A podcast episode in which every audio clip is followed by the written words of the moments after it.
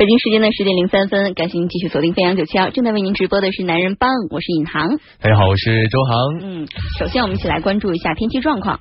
好，呃，来看到今天天气，今天天气其实早上是下了很大一场雨的，刚好是在上班时间段啊。然后现在呢，又可以看到太阳，雨过天晴，雨过天晴，心情非常的好啊。来看现在天气是二十八到三十一度，空气的质量是优，多云，有阵雨和雷阵雨，部分时间雨势较大。那气温呢是二十八到三十一度，刚刚已经介绍过了。嗯，东南风是二到三级，相对湿度是百分之六十到百分之九十五。嗯，这几天天气都怪怪的，就是就是会。就是天气的图标都是一个太阳，然后加上一个乌云，再加上一点，这什么都有，这图标 混合果汁，混合果汁版的天气啊。是呃，最近一段时间，可能一直到延续到下周的天气都会是这样，所以大家还是带一把雨伞出门，以备不防之需。对，防之需，不时之需，不时之需啊，这还是很有必要的。那这个太阳出来的时候，太阳也挺大，嗯啊，那种防晒级别的，哎，雨伞我不太懂，因为女生的这种防晒的雨伞的话，能够。下雨的时候打吗？会不会影响到它的功能？嗯，传说中是会的，但是我不是之前跟你，哎，我是跟你讲，还跟海峰哥讲过。哎呀，我竟然出现过，我我我我有一天翻我的东西啊，我以前有一个助晒霜，曾经有一段时间特别迷，哦，我是跟你讲的，特别迷小麦色的肤色嘛，所以我好像夏天没有打伞这个习惯。哦，就没没没有这个感受。刚好晒，哎，但是我觉得像这种晒黑的话呢，也是要专门的去做一些功效吧，不是你这种突然走到街上晒黑。那种黑也不自然，也不好看吧？嗯，反正就是我不喜欢太白啊，所以我夏天不太会打伞啊等等的擦擦防晒，我基本上也。你不喜欢太白，太白金星 相近。嗯，今天我们还是有一个互动话题啊。嗯嗯，好，我们今天互动话题呢是关于啊让座。这个让座呢，其实也是因为最近呢看到一条消息啊，上海地铁一男子拒绝给抱小孩的妇女让座啊，引起了纠纷。那随后呢，这个男子就。表示啊，因为当天工作很累，原本想让的，但是这个因为这个自己体力又透支的时候啊，对吧？然后就觉得这个时候我就不想让，然后就以，特别是当时别人说到他你为什么不让座啊，他就很气愤，然后然后就给予了回击嘛，然后就在这个过程当中还有人拍他。然后他还抢了手机，你知道所以就这个事情就弄得非就升级了，让事件啊。是，其实关于让座纠纷非常的多，除了这个呃让与不让的问题，还有让。是怎么个方式让的问题？比如说，有的时候看到个女生，觉得哎，猜一下她是孕妇吗？呃，人家可能就是稍微微胖。对呀，人家可能就是微胖界而已。然后你就站起来说：“哎，你坐，一坐。”你说这个时候是不是也会有矛盾？呃，这个我暂时还没遇到过啊，可能，但是我我应该，我但是我有给别人让座，然后刚好那个女生呢也会比较胖。然后我当我站起来的时候，看着他的时候，然后他不好意思笑，想说我没有怀孕，但是我确实碰到过这种情况。但是那女生也是心态好啊，如果是我的话，说谁胖呢？一一般都很善意了，因为毕竟他知道我是出于善意的这种让座嘛，所以呃一般来说他应该不会就是质疑我吧。一个 是给孕妇让座，另外一个就是呃给年龄大一点的人让座啊。哎，也有那种呃相对来说可能年纪偏大的朋友啊，就给他让座，他还。还觉得不太适应，他认为自己还很年轻，人家还年轻呢，人家还是宝宝呢。对对对，但不管怎么样，哪怕是制造出了这种误会啊，我还是觉得这种让座的美好的这种传统的美德呢，还是应该继续就是多发扬。就哪怕人家就算不理你这个情也好，那你多去尝试，他也会让别人感受到你的善意。嗯呃，其实我们之前好像看过网络上有一个这个呃矛盾升级的非常厉害的，就是说呃老年人。早上上班时间应不应该跟这个上班族们啊去挤公交车呀，或者是地铁啊这样的问题啊？对。呃，大家也会就是这个网友们啊会会开评论的比较呃这个矛盾比较多，比如说说老年人是不是你们时间相对来讲自由一些，可不可以把这个时间让出来呃让年轻人们早上能够比较准时的去上班？另外一个就是说说你看人家也是自由的嘛，人家也是这个是公共交通，人家想什么时候。做就什么时候做？其实这个问题之前也引起过很大的争论啊。嗯，对，就是让座这件事情呢，特别是我们今天结合到这件事情来说的话呢，其实会有两种观点。嗯，我们现在也呼吁大家可以在我们男人帮的微信公众号上来呃进行你的观点的分享。嗯，比如说在这种情况，我看过一个特别好好笑的，说说不是我不让座，是让不过来呀。说早上坐公交车的时候，就一票的爷爷奶奶，可能是去公园还刚从公园回来，一票的爷爷奶奶上车之后。后，全体车上的人全部要站起来，呃，然后马上变得拥挤起来了啊！这是之前看到网上一个段子。对，呃，其实这一次呢，其实还有一种心理是网友分析到的，就是说，呃，因为这件事情呢，因为这个男子没有让座，原因很简单，就是说自己工作太累了，然后呃就没有让座，但引发了别人的争议，就可能还会有人拿手机出来拍。哎，我想问个问题啊，其实对。呃，你先问吧。啊，我就先问，为什么车上那么多人 拿手机拍，就非要针对这个男生不让座呢？大家不让座，怎么都都嗯，就是可能很多时候引起矛盾的观点就是双方的态度都不是特别友善。嗯，可能当时他回应的时候就。也很呃强硬，强硬的说，我就是不想让，因为我今天工作很辛苦。其实说实话啊，我们自己也是上班族啊，自己也有乘坐地铁的这种经验和机会。有时候确实上了一整天班，确实是真的累得喘不过气，甚至有时候我们还可能希望可以站到一个座位，可以稍微再修饰。打个盹，这也是有这样的需求的，所以还是所以这次事件出来之后呢，和往常的这个评论不太一样，嗯，反而这个年轻人他获得了很多网友的力挺，是站他这边的人还挺多的，也不少。其实我们也可以看看听众们他们的这个反应啊，嗯，那就有很多听众就来啊说到了啊，这个有大家留言还蛮长的，看来大家观点还挺多的关于这件事情，嗯，我来看一下啊，先看看 Jenny 啊，他说到这个，他经常在深圳。坐公交车的时候碰到一些年纪大的人或者不方便的人，他都会去让座。嗯，他是出于好意，相信别人能够感受得到。但上海这件事情就有点道德绑架了。他说啊，你生病了就无需给别人让座啊啊，可能当时那个年轻人真的是很不舒服呢，对吧？是，呃，你不知道人家是什么状况，但是我觉得可能用一个善意的语言或者柔软的语言能够化解这件事情。比如说，你真的去跟人家表达。呃，我今天特别不舒服，我今天可能真的需要休息一会儿，怎么怎么样？我觉得这样大家应该可以理解吧。嗯，这位谨言慎行的听众说的很好，他说善良是一种天性啊，善意是一种选择。哎，就是我给你的善意，其实我是可以选择的，也不需要道道德绑架我。嗯，这也就跟 Jenny 刚才说的有点像了啊。嗯。另外看看其他朋友的留言啊。还有人会说，现在的呃老人可能会有一些野蛮啊，都是上车走到你跟前，然后跟你说，哎，给我站起来，不是很友善。但我我好久没有碰到过这种，就是比较极端了啊，也是个例了。所以就是看两方的语言都很重要，你可能做的事情是一方面，但是你的语言表达是另一方面啊。喜欢做坏人，他就说，呃，他有一次跟前任坐车出去玩，上来一个大概五十多岁的人，都坐满了，我给他让座。还挨骂了，因为五十多岁怎么就要让座了呢？呃，五十多岁，关键是他也可以看到他的年纪啊，可能也觉得应该相大概大概是五十岁左右啊。我觉得这个年龄还应该不关键是关键是他给他让了座还挨骂，就是因为速度不够快吗？可能就是说我我年纪 我年纪没这么大，没有没有发现吗？是五十多岁的女人，女人。我我们那个时候还觉得自己看起来像三十多岁，说的好像你经历过五十岁一样。没有女生特别在乎这个。这个这个，我觉得呃跟性别无关吧，也跟年纪无关，可能还是跟个体有关了。嗯，再来看啊。呃，这位刘金的听众他说，他发现老家并没有让座的文明风气啊。他说有一次回家，老婆都怀孕五个月都没人让座，这让他也比较心寒喽。嗯，这个时候就应该用刚才那个听众说那句话，哎，你给我站起来。其实客观讲，这个怎么说呢？就是给啊老弱病残啊让座呢，其实这是一个人基本的道德标准，我觉得还是应该去执行的。但是客观有一些特殊的情况，哪怕那天真的是很。很不舒服或者如何如何，呃，我可以选择不让，但但请大家不要对这种行为进行一个所谓的道德绑架或者指责，这个呢也确实呃让人挺心寒的，因为这位年轻人说不定真的他可能在乘车之前经历了老板的痛批或者女友的失恋，你都无法想象他你不知道他经历了什么，经历了什么，或者自己身体真的就非常的不舒服，是。或者那一天根本就没睡觉，是。他他需要在车上休息一下，嗯，所以你对他进行这种呃有时候人呢。一个脾气好的人也会有脾气差的时候，可能就是因为经历了一件刚刚不愉快的事情，嗯，对吧？这也是能够理解的。其刚才说那件事情，一直到呃网友们开始拍照啊，开始什么，就是聊到这个在公共场合是不是应该把这些东西传播出去这件事情啊。嗯，其实原本他可能。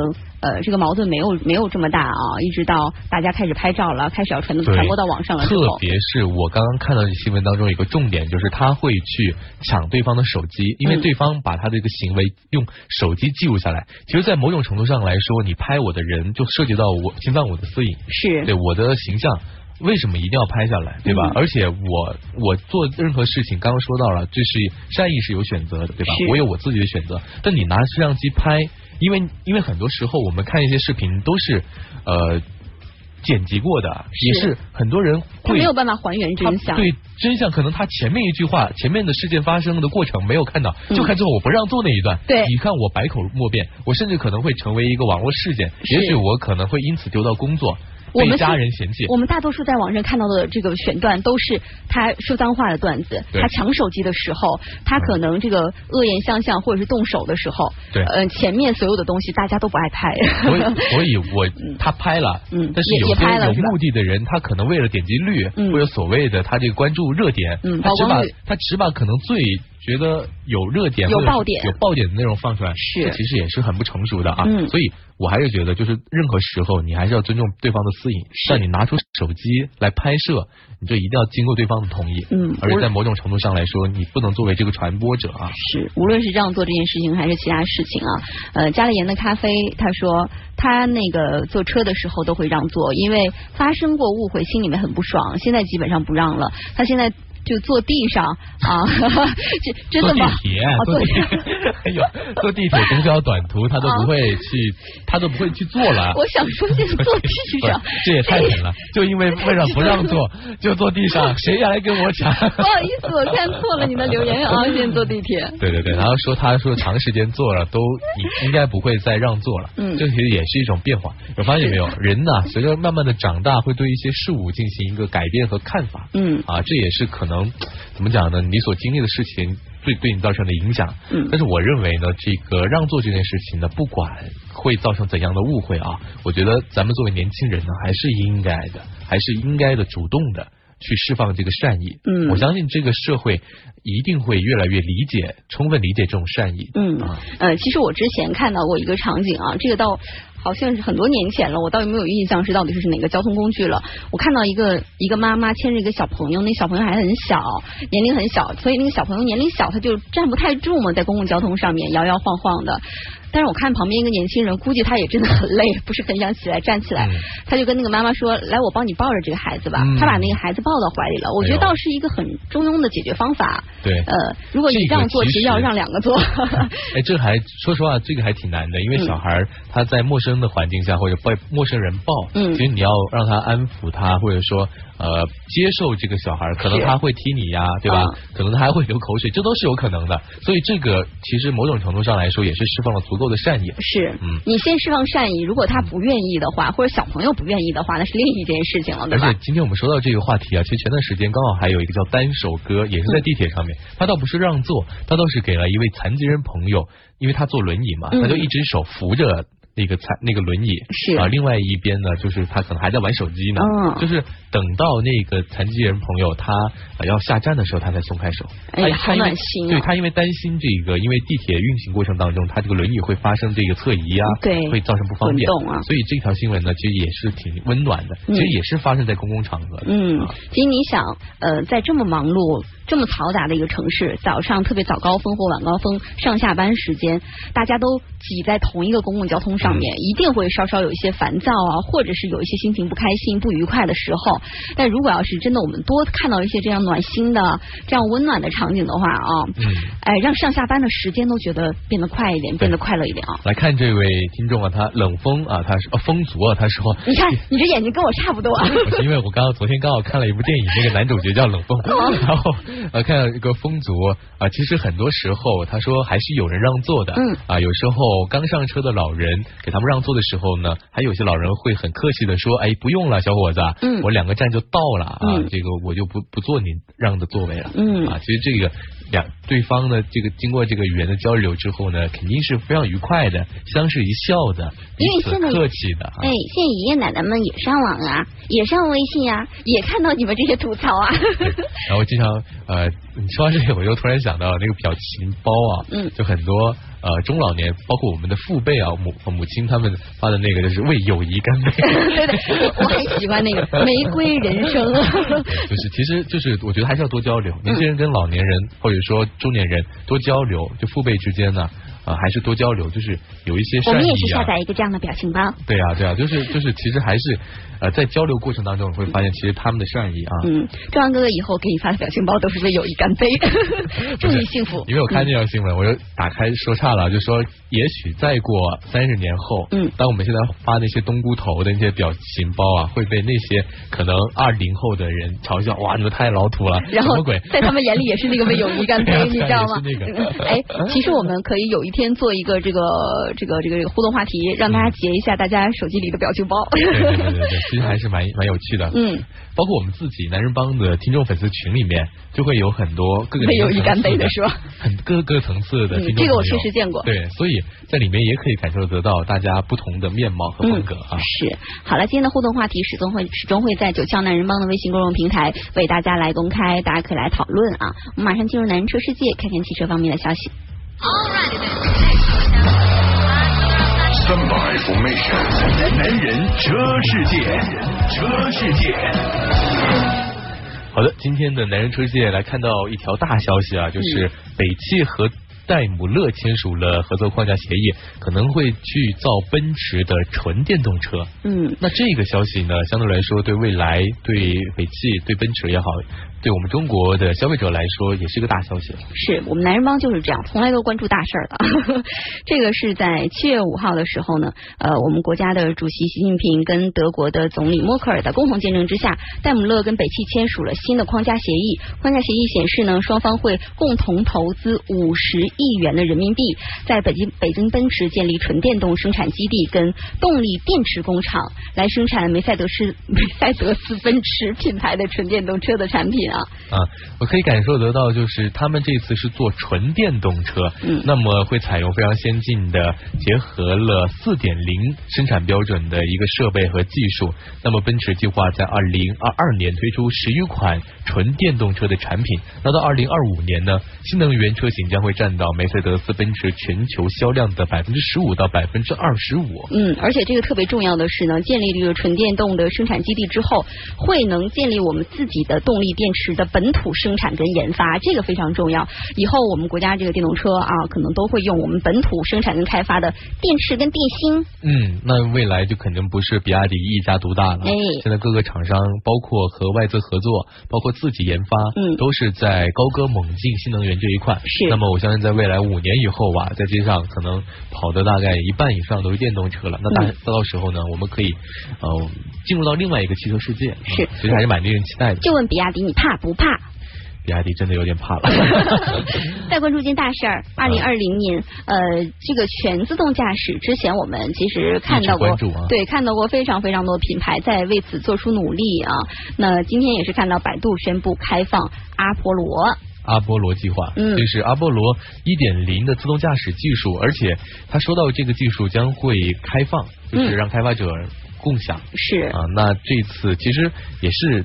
在昨天了，嗯百度开召开了一个开发者大会，然后在这个开发者大会上面公布了这一项呃阿波罗的计划。嗯那表示呢，将会向汽车行业以及自动驾驶领域的合作伙伴提供一个开放的、完整的、安全的软件平台，帮助他们结合车辆和硬件系统，快速搭建一套属于自己的自动驾驶系统。他们想做安卓吗？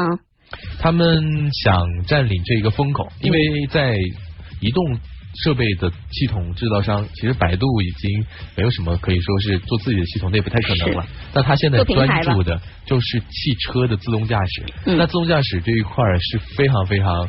啊、消耗资源和嗯技术的，你要有一定的技术积累的同时呢，还要有合作。嗯如果你单独自己一个人开发的话，你不可能可以实现未来的主导。是它现在等于说是，你可以设想一下，它等于说是在汽车把汽车当做了十年前 Google 在手机智能手机的那个阶段。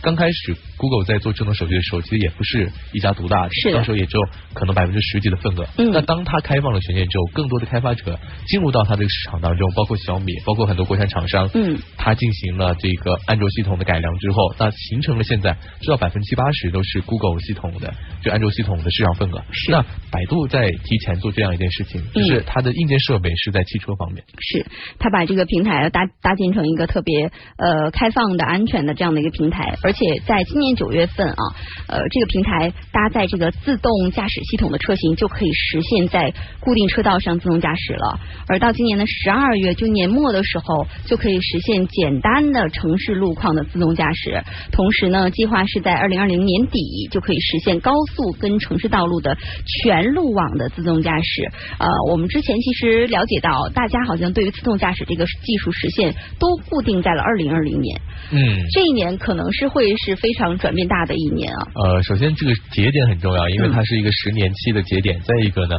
它这个技术呢，自动驾驶技术和电动车的技术其实也是相辅相成的。哎新能源的技术，大家都在看这个节点。那希望在这个节点过后呢，呃，在汽车出行方面能够有一个颠覆性的变化。嗯啊，我们之前刚才聊说这个呃，安卓进入它的这个体系的都有谁啊？现在呢，百度这个阿波罗进入它的体系的生态圈呢也有很多，比如说像长安呐、奇瑞啊、北汽啊、一汽啊等等的我们中国的汽车生产企业，以及像福特、戴姆勒这两家全球化的汽车生产企业啊，这个生态生态圈还是会继续扩大的。也希望这个之后有这个一个平台之后啊，嗯呃，大家能够尽快实现，因为。像这种驾驶技术不好的同学们来讲啊，有一个辅助来讲还不错。这真是一个很漫长的过程。其实大概前段时间吧，我和菲克斯的涛哥一起在我自己的汽车节目当中探讨过自动驾驶啊。我他当时也提出了几个观点，就是自动驾驶分为几个层级。嗯那现在咱们呢，可能还是属于大概第二阶段。那第为第三、第四、第五阶段呢，还有一个漫长的过程，因为这个自动驾驶技术呢是一个非常高精尖的技术，嗯包括了大量的运算，嗯而且包括这还是汽车方面，你的道路方面其实也要进行相应的改善。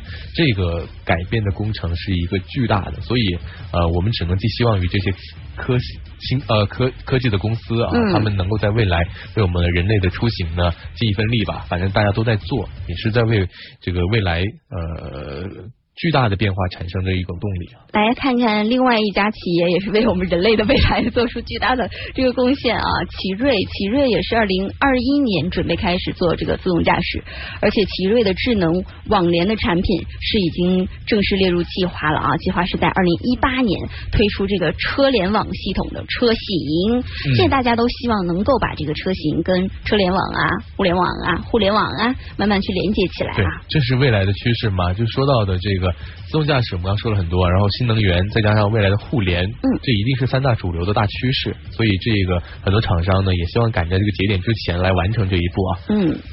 呃，最后我们来看看一个这个实车的曝光啊，今天是拿到了哈佛 M 六的实车曝光，终于看到它的真面目长什么样了啊！这个车呢，其实和老款的 H 六车型在用了相同的发动机，嗯最大功率都是一个一百五十马力的 1.5T 的发动机。内相心还是那个内心，对，嗯而且这款车的外形呢，其实我们也一点不陌生，因为在一六年的广州车展上，这个车进行了一个低调的亮相，其实当时贴的是一个 H 六的标。嗯是那从我们现在最新的实车图片来看呢，它会一般加上这个全新的前大灯组，嗯。嗯，嗯，整体的这个设计啊，都是没有进行太多的改变啊，整体视觉效果也是中规中矩的，比较中庸，也没有特别特别出出彩的地方吧。内饰上面看呢，它的内饰设计跟老款的哈弗 H 六的蓝标的运动版车型是基本上一样的，包括像横条式的横向的空调出风口，一个大尺寸的中控屏和换挡杆的造型，都是我们特别熟悉的那个样子啊，所以没什么惊喜发生了。对这款车的话呢，相当于呃，它定位是 H 六之下的嘛，可能主打的是一个经济性价性价比，是这样一个方向。嗯那既然产品力肯定就不如一些亮眼的车型那么好了。嗯，说实车图，另外今天看到一个实车图是思威的 X 七的自动挡的内饰，看到了实车图啊，八月份会上市。其实说到思威这个品牌呢，作为我啊，就是一个很喜欢汽车资料或者知知识的一个朋友，其实都不是特别熟悉。发烧友我我倒是不倒觉得这个品牌好像去年才出现，那么这现在也是高歌猛进啊，在出了很多车。那这次是 X 七一个自动挡的内饰的实车图曝光了。它的那个内饰基本上已经向特斯拉靠近了，一个巨大的竖屏的 iPad。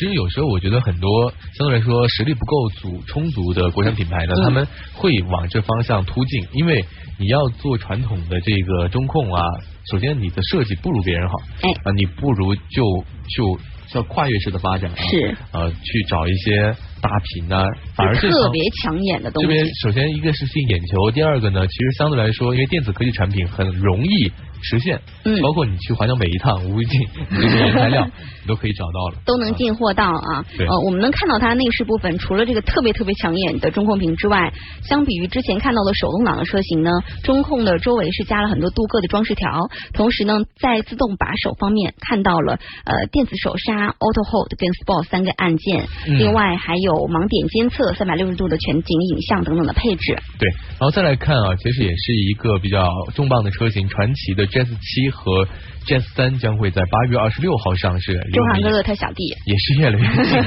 这款车呃 Jazz 七的话呢，它的预售价之前公布过是十五万五千八到二十二万九千八。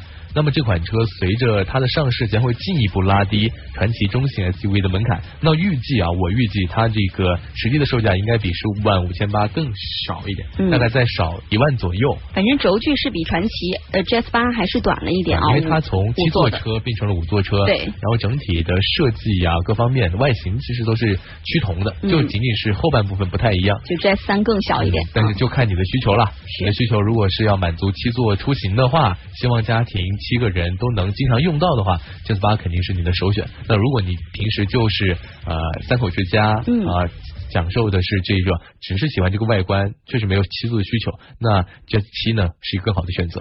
那为什么你两口之家还是买了 GS 八呢？我是作为一个专业的车评人，我要尝试不同的汽车。好了，广告之后我们再回来聊。北京时间的十点三十一分，感谢继续回来收听《飞扬九霄男人帮》，我是尹航。大家好，我是周航。嗯，今天我们的互动话题是说，在地铁上让座到底对让还是不让？呃，这个也没那么简单哈。还是有一个事件的起因的，因为有一个呃在呃地铁上有一个男子呢，他因为身体还有工作上的疲劳，嗯呃就是他不想让座，但是这段呃视频呢却被别人拍了下来，引发了很大争议。那嗯网友呢有两种观点，一种就是说理解的。啊、为什么别人不舒服的时候你还让他让座呢？嗯这个善意是一个自主的选择。是那还有人觉得你让座就是应该的。那究竟怎么看？嗯怎么看？我们呃飞扬九七幺男人帮的听众啊有很多观点啊，我们再来看一下，分享一下。嗯，呃，为了不读错，还是周航哥哥来读。来看一下极速，他说了，这个他有几次让座都是啊、他准备下车的时候把他叫回来坐，就是等于说他让座的那一位老年人或者说那需要帮助的人呢，在他下车的时候还千叮咛万嘱咐说，哎，小伙子啊，你还是坐回来吧。没有，我跟你讲，最最厉害的是一只手扶住那个座，用另一只手去勾你。哎，来来来，坐坐坐。然后会觉得瞬间就感受到暖心，嗯而且也是用他呃真诚的感谢所打动了吧。哎，如果是这样一种情况，假如说我让座给一个年迈的周航爷爷，嗯然后周航爷爷要下车的时候，另外一个人就一屁股坐在那儿了，你你心里面会什么感受？这种好像遇到过吧？这种很我觉得应该会遇到过。这种就这很心塞吧 就还好啦，因为就是毕竟站一站，其实对身体是有好处的。你心态真好。哎，说实话，真的，我就是觉得我站的太少，坐的太多，反而胖了很多。就真的就是呃，根据反正我身边的朋友，还有一些呃科学的调查吧，就是 呃站，就是你久坐一定是对你的身体造成很大影响。嗯就是有机会让你站的时候，比如说在地铁上面，你站一站，对你的身体啊，整个的身体的机能啊，都会有更好的帮助的。我就喜欢这样乐观、积极向上的周航蝈蝈。啊，再来看啊啊，罗先生他说他说让都会让，到目前为止呢，让座都会和他说声谢谢，能够开心半天。那如果是道德绑架的话呢，他个人表示是绝对不会让的。嗯，这位是一个需要让座的朋友，可能是他说会跟人家说声谢谢嘛。啊，不是他的意思就是说，让座的对方和他说声谢谢，哦就是他碰到，哎呀，哎我小航航，你这个不是眼睛不太好，脑子也不太好我，理解能力好差。能力怎么了呢？然后还有朋友问到能不能互动啊？这个微信公众号是能互动的，能看到你的留言，有任何观点呢，其实都可以跟我们分享啊。嗯嗯，好，今天我们的互动话题会始终放在九霄男人帮的微信公众平台上面，我们继续来说说车方面的消息。嗯，呃，说说沃尔沃啊，沃尔沃其实从一九年开始准备要做全电动或者是混合动力的车型了，这是做最近我们拿到的最新消息。对，这个很特别。其实刚刚我们也说到，二零年是个节点嘛。嗯那沃尔沃呢，其实它还在这个节点之前，在一九年就宣布了它要做全电动的汽车。那么特别地方在于呢，就在。将近一个世纪的时间当中，沃尔沃它销售的内燃引擎的汽车都会在这个节点结束，嗯意思就是说它未来只有混动和纯电，嗯。那以后这种纯燃油汽车它就不生产了。嗯。啊，因为未来也会有很多城市会有一些这个纯电动的计划或者零排放的计划啊，嗯。呃，也是节点会在二零二零年，所以很多汽车厂商一定会就这些政策做出一些变变化。嗯，大家看啊，这个瑞典推出了自动驾驶的卡车，那这一次这驾驶室都没了，这个很炫好酷啊。可怕，好可怕！本来这种卡车在路面上就挺可怕了，哎还没有驾驶员。我看过那个《金刚狼》，好像最后一部电影当中就出现过这种无人驾驶的卡车。来让我想一下在剧情回忆一下在剧情当中还有一些呃发生了危险的紧急的情况，也是因为这个卡车引起的。它就是你可以看到就是一个集装箱。集装箱，然后加了加 了大概八个轮子左右，嗯然后就在路上飞驰，速度很快。嗯我相信未来一定就是这个样子，就是包括我们今天说到的瑞典的这个自动驾驶的卡车，它就不需要驾驶室，是，这个是瑞典的一个初创公司，目前正在推出一个设计的自动驾驶卡车。这个推出的卡卡车连驾驶室都没有，就是刚才说到一个集装箱在路面上跑。嗯这个卡车可能名字叫做 T-Pod 啊，满运的时候能运输二十吨重的货物啊，呃，全是电力驱动。也是呃，如今目前充电一次能够行驶一百二十四英里的一一台车。对一百二十四英里是多少啊？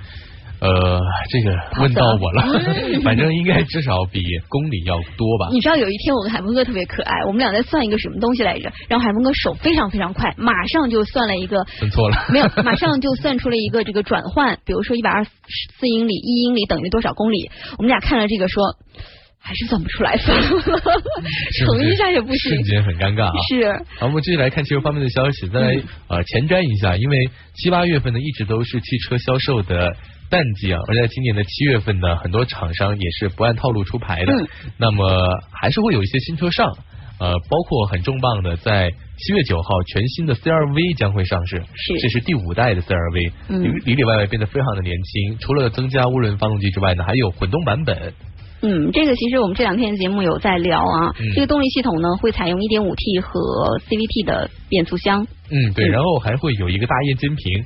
那这一次 CVT 的提升，我个人来说是还是很期待的。呃，如果它的指导价合理的话，我估计又得加价，因为 CRV 的话，这个本来就买不着，啊，对，那 CRV 其实一直都是开创了国内 SUV 加价先河的车型啊。是，呃，开了 buff 一直在在卖啊，嗯呃，在它这个整个面整里里面面变得更年轻的同时呢，其实它整个材料上面还是豪华感比之前更强了啊。对，豪华感更强，但是我会很担心一点，就是它的市场定位，它如果是市场定位不高的话呢，或者不低的话呢，它会和它呃同样是来自东风本田的 URV 产生一个竞争。嗯 URV 的其实它的产品力很强，包括你刚刚说的豪华感，嗯就 URV 呃整个豪华感非常好，非常棒。所以它一定要把这个布局分开来，分开一点，嗯但是客观来讲，这两款车不好分呐、真不好分，嗯因为 CRV 也是一个国际化的车型，你看它的它的底盘啊，动力技术含量也不低啊。嗯，所以如果要是这个价格还不错的话，喜欢 CRV 的朋友估计又要开始排队了。嗯，要好反正好好关注一下。那再看，同样也是比较重磅的，这个七月二十一号将会推出的上海通用别克的君威。这款车很特别的地方在于，主现款的车型是九年之后才换代，你看看哦，看看人家，零八年的时候，这款车上市绝对是非常漂亮的，也很罕见啊。当时是觉得特别漂亮。我记得我那会儿读大学的时候就很喜欢这款车。你看，读大学的时候过去了多少年，现在终于要来换代了。哎呀，这透露年龄啊！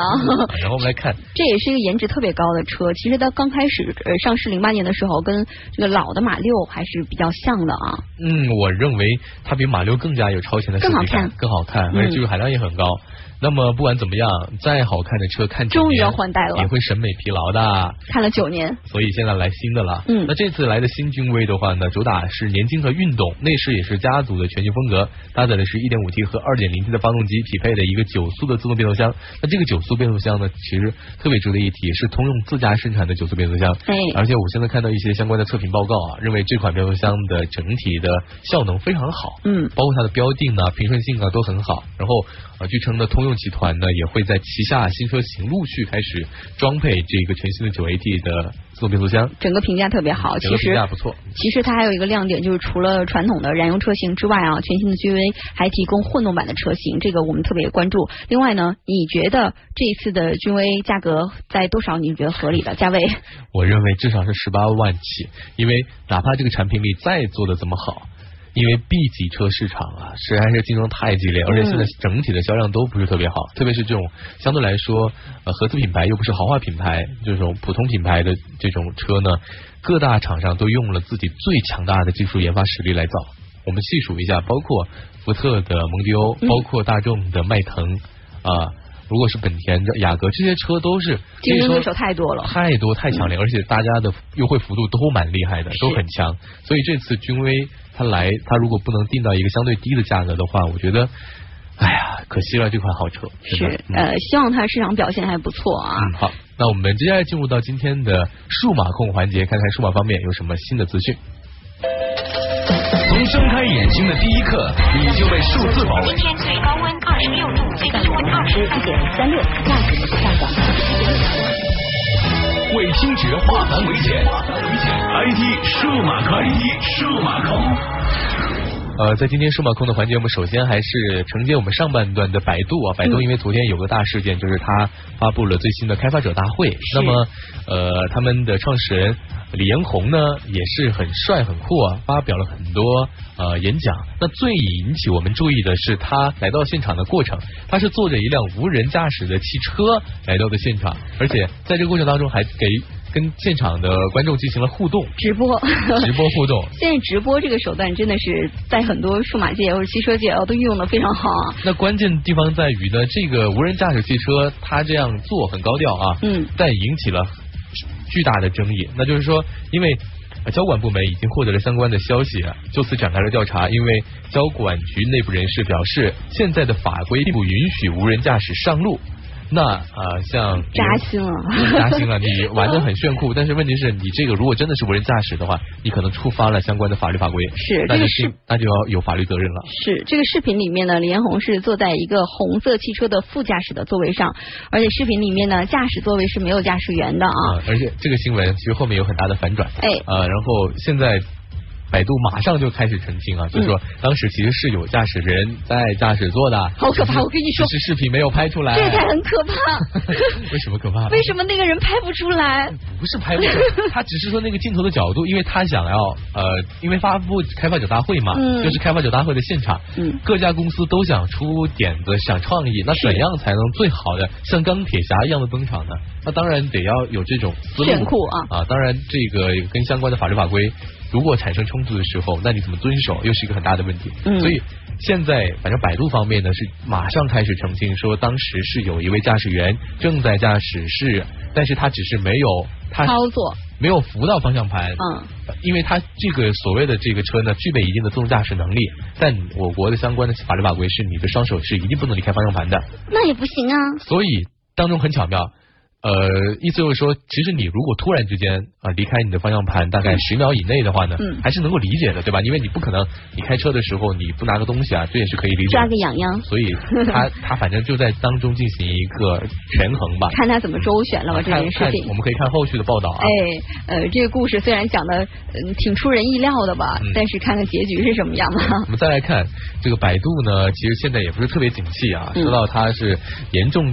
掉队的一个 BBA 啊 BAT 的当中啊，那这个乐视呢就更惨，乐视呢最近也是新闻各种不断，那么最近这条新闻呢就已经有在门口躺着的讨债人了，是这个就看着很心酸了啊。哎，在乐视网确认贾跃亭有百分之九十九点零六的持股被冻结之后的第一天呢，就有一个北京朝阳区的乐视大厦门口躺了来讨债的供应商，主要呢是。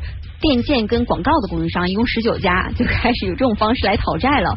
听说啊，乐视一共是欠了这些供应商六千多万，六千多万。而且这个乐视大楼一楼的这个乐视生态旗舰店也是大门紧闭的状态。我看到了这个照片，那真的就是大家横躺在那个，好心酸。讨讨债不都是这样吗？而而且乐视，你知道曾经风风起云涌的时候，对那是要造车呢。其实我觉得很感慨啊，就是阿斯顿马丁哎。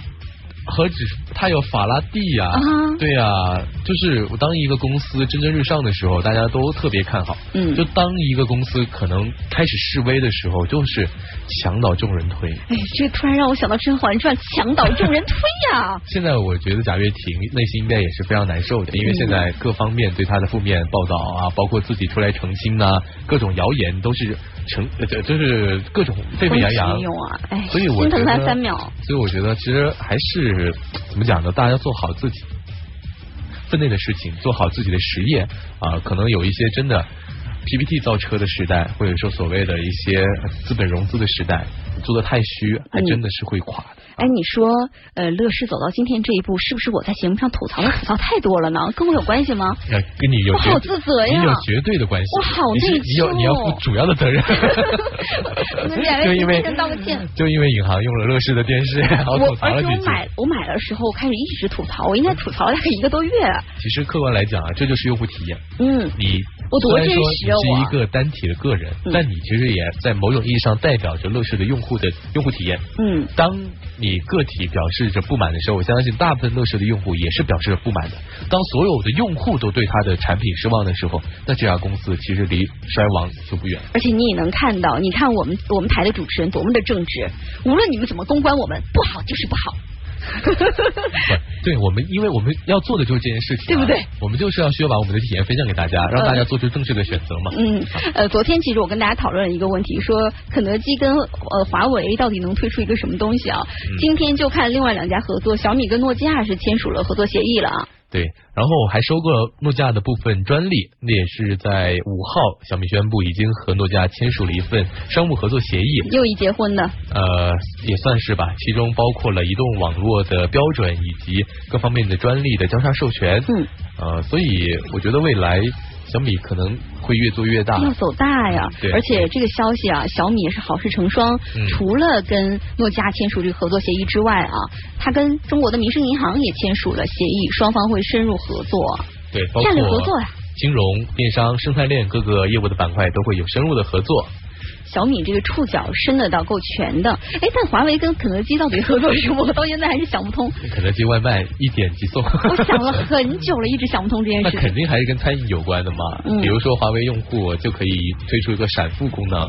现在其实像肯德基、麦当劳，我要你用过没有？嗯它现在有个类似于就是提前的点，你不用去排队，嗯你现在那个它有一个餐牌，你就直接在这微信上进行点单。那我想问一下，我很快那个不常快我不用华为的手机，它不让我点单吗？也能点，因为华为有一个专属的空间和渠道，这当然就是我自己的臆想啊，瞎猜的啊啊，瞎猜的啊。嗯未来有什么，我们拭目以待吧。哎，我们再来看看不瞎猜的事情啊！阿里是发布了它的智能音箱哦，大家真的是太能在智能音箱上面发力了。这个智能音箱叫天猫精灵啊，也是瞄准客厅的生活场景的。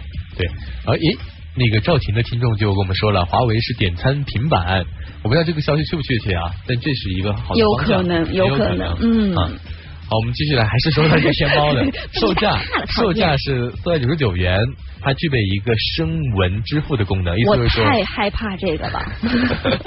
说梦话就悲剧了，是吧？嗯不是之前其实几个推出这个智能音箱的啊，我都没有那么怕。但是像阿里啊，它有这么强大的用户，然后呢，我们平时又抢着剁手这种情况下，还给我推出一个端口可以让我购物，还可以让我声纹支付。然后他这个音箱每天不干别的，天天就是买买买，只要九九八九九八。家里一直充斥着这样的声音，你知道我现在本来就用的是天猫的盒子了，就家里的电视没事儿就会弹出一个你想要买的东西，因为它会根据你的喜好，比如说你平时特别喜欢看这种。呃，时尚的剧啊，或者是这个都市剧啊，它就会推出一些是比较都市的时尚的东西给你，类似于同款衣服之类的，类似吧。然后你在同时还可以说支付就买了，这个手就剁下去了啊！太可怕了。哎呀，这个未来啊，真是大数据时代，未来你的任何的喜好，嗯全都会在你的终端呈现。但是我还是蛮期待阿里的这个智能音箱啊，嗯因为它呃能给我们带来一个估计全新的一个人机互交的体验。嗯，好，再来看到苹果，苹果将会在八月一号公布第三季度的财报。嗯，那这也是很重要的，会公布 iPhone 七和 iPhone 七 Plus 在本财季的营收情况，是还会有这个新的 Apple Pro、iPad Pro 以及新款的 Mac 电脑的市场表现。是，其实大家都说七跟七 Plus 这两个产品卖的不好，但是之前也是给本季度。推出了一个指导的目标价啊，苹果。呃是指导是营收四百三十五到四百五十五亿美金，但是这个营收价格可是超了去年同期四百二十四美金啊，嗯。就是他给自己的目标其实已经超了去年的这个营收了。对，当然是这样的，因为这个公司嘛，越那一特别是旦如果这种真正上向向上的公司，那当然是目标越定越高。而且那你说我如果跟妈妈说，我大概这一月不是这一次能考九十分，嗯真要考了个六十分，这不是打脸吗？就有这样的，所以就这不是很危险，扎心了吗？很危险。就是公司的运营啊，当你的业绩不好的时候，它还会产生一系列的连锁反应。嗯其实包括这次乐视为什么一下就散了呢？其实也就跟它的这个销业绩不好有关。墙倒众人推啊、所以你作为一个大企业，你你想的真的是要想着不断的超越自己。树倒猢狲散呀！哎呀，哎，那我还是 这古装剧看太多了。啊，再来看看这个这个曝光了是华为的 Mate 十将会是一个全面屏加三 D 镜头。是，昨天其实我们在聊华为的 Mate 九是全面一直在降价的啊，那也是为 Mate 十铺垫一下吧。呃，最近呢，它的供应链的内部人士就爆料说，华为的旗舰机型 Mate 十正在研发之中，也是爆料了特别多 Mate 十的配置细节啊。比较引我们注意的是，Mate 十会采用现在流行的全面屏，而且同时是三 D 的感测镜头，也是这一次的重大卖点之一。对，呃，华为的 Mate 十呢，也是相当于它的旗舰型号啦，所以这次有一些新的变化，包括全面屏。嗯，全面屏这个技术的话，我觉得现在玩的最国产品牌最重要的还是小米。呃，华为在这方面还是属于比较落后的。什么叫三 D 感测镜头啊？三 D 感测镜头相当于就是说，在拍照的时候，它可以感受到你的距离，哦啊感受到距离，甚至它可以标记出来你可能在哪哦，啊，不现在就能标记吗？你拍被拍摄物体的距离。哦啊，当然这是我瞎说的，我也不知道。哎我这么认真去听，真能浪费我的感情。呃，这个真不知道，大家如果懂这个三 D 这个镜头具体感测镜头是什么意思，也可以跟我们分享一下。啊，另外，其实看一看一个最新的消息啊，中国有可能成为全球最大的 VR 市场了。呃，现在也是根据一个外媒的报道啊，有一个全新的数据分析报告，这个报告中就显示中国的虚拟币的现实增长速度非常非常的惊人。目前可以看到，二零二一年开始，中国就会成为全球最大的 VR 市场。那这个中国到底是什么不是最大的市场？呃，中国人口众多，嗯市场做得大，其实这个我一点都不惊讶。那嗯关键是，呃，我觉得我自己的生活还没有进入到 VR 市场。我也没有哎。啊，所以呃，在某种意义上来说，它真正的哪怕说到全球最大市场，但它真正的走进生活，其实我觉得还会有一个过程。或者是不是能成为我们生活中不可或缺的一个东西啊？因为你看，数码产品或者说特别尖端的一个数码技术，确实也已经成为我们中国很多用户必不可少、必不可少的一个生活的一部分。但 VR 好像还没有，嗯，而且几个大的厂商虽然对 VR 这个技术非常非常感兴趣，或 AI 啊等等的感兴趣，但是真的把它落地了，或者是说把它使用到使用场景当中的，嗯，倒是其实还是不多的对，倒是不多的。所以还是希望这个新的技术能够尽快的、真正的走入我们的生活，让我们感受得到。嗯那么继续来看这个《王者荣耀》，其实我们这一周一直在说这个游戏呢，我觉得越发成为这个社会的风口浪尖了，关键是腾讯这一周没有消停啊。真是没有消停啊！就某种程度上来说也挺委屈的，是因为一仅仅是一个游戏的供应方、制作方，但是要承受你那么多用户呢？承受着巨大的压力，仅仅是因为它是一个最火的东西。是所以很多时候我们在想很多东西很矛盾啊，就你你没火之前，你想尽办法要做到行业第一，嗯做到做到一个最火的东西，做好的游戏也好吧，最火的人也好。嗯当你成为最火的时候，你会承受无比巨大或者甚至很多莫名的压力和指责。这很公平啊，不公平吗？我觉得那那你为什么要那么好呢？那你嗯做的刚刚好，那大家都做的刚刚好，那不就没什么事儿了吗？所以要做行业老大，就要承受这样的一个一个压力啊！看看啊，最近其实它的这个健康系统也上线了，我们也聊了很多。这个健康系统上线之后，一个小时三十四万账号被被迫下线了。三十四万账号，你说有多少孩子们在玩游戏啊？三十四万啊！这个还是一个比较惊人的数字啊，嗯但同基于它的总体的用户数量来说的话，我觉得也不不算特别惊人吧。但是你要想，一个小时是十二岁以下的小朋友，因为十二岁到十八岁是两个小时，也就是说，三十四万都是十二岁以下的小朋友啊在跟我们打游戏啊，啊！那抓紧在这个小时快点还啊！终于抓到你们了。对，其实这也是他们的腾讯最新的这个相关的政策的嗯具体落实执行的情况。是那这个我相信在不只是这一头一天啊，就每天都是这样。啊，我随着这个制度的完善呢，我相信对未成年人的这个游戏的限制，嗯会更加的具体。嗯，啊那未来我相信应该会产生良好的效果。而且大家其其实可能不是特别了解啊，这个健康系统生效呢是有一个数据的嘛，最高峰的时段是出现在最集中的晚间，也就是大概这个十二点左右啊，十二岁以下的小朋友们就上线了，玩到一点他们就下线了，被迫下线。不会吧？十二岁的小孩儿，我记得我十二岁的时候哪见过十二点还玩洋娃娃呢，洋娃娃不知道，但是十二点对我来说真是一个不可思议的时间点。但你想可能那么那么晚嘛？我觉得反正我早就睡了。你那是你，现在什么时代了？好吧真是，嗯，但是我觉得大家如果要想上线的话，尽量白天上线，避开他们的视线。好，啊，这也是今天男人帮的全部资讯内容了、嗯啊！我是周航我是尹航，接下来我们来听一首歌曲，啊，听到赵传的一颗滚石，嗯我们明天再见。明天见，拜拜。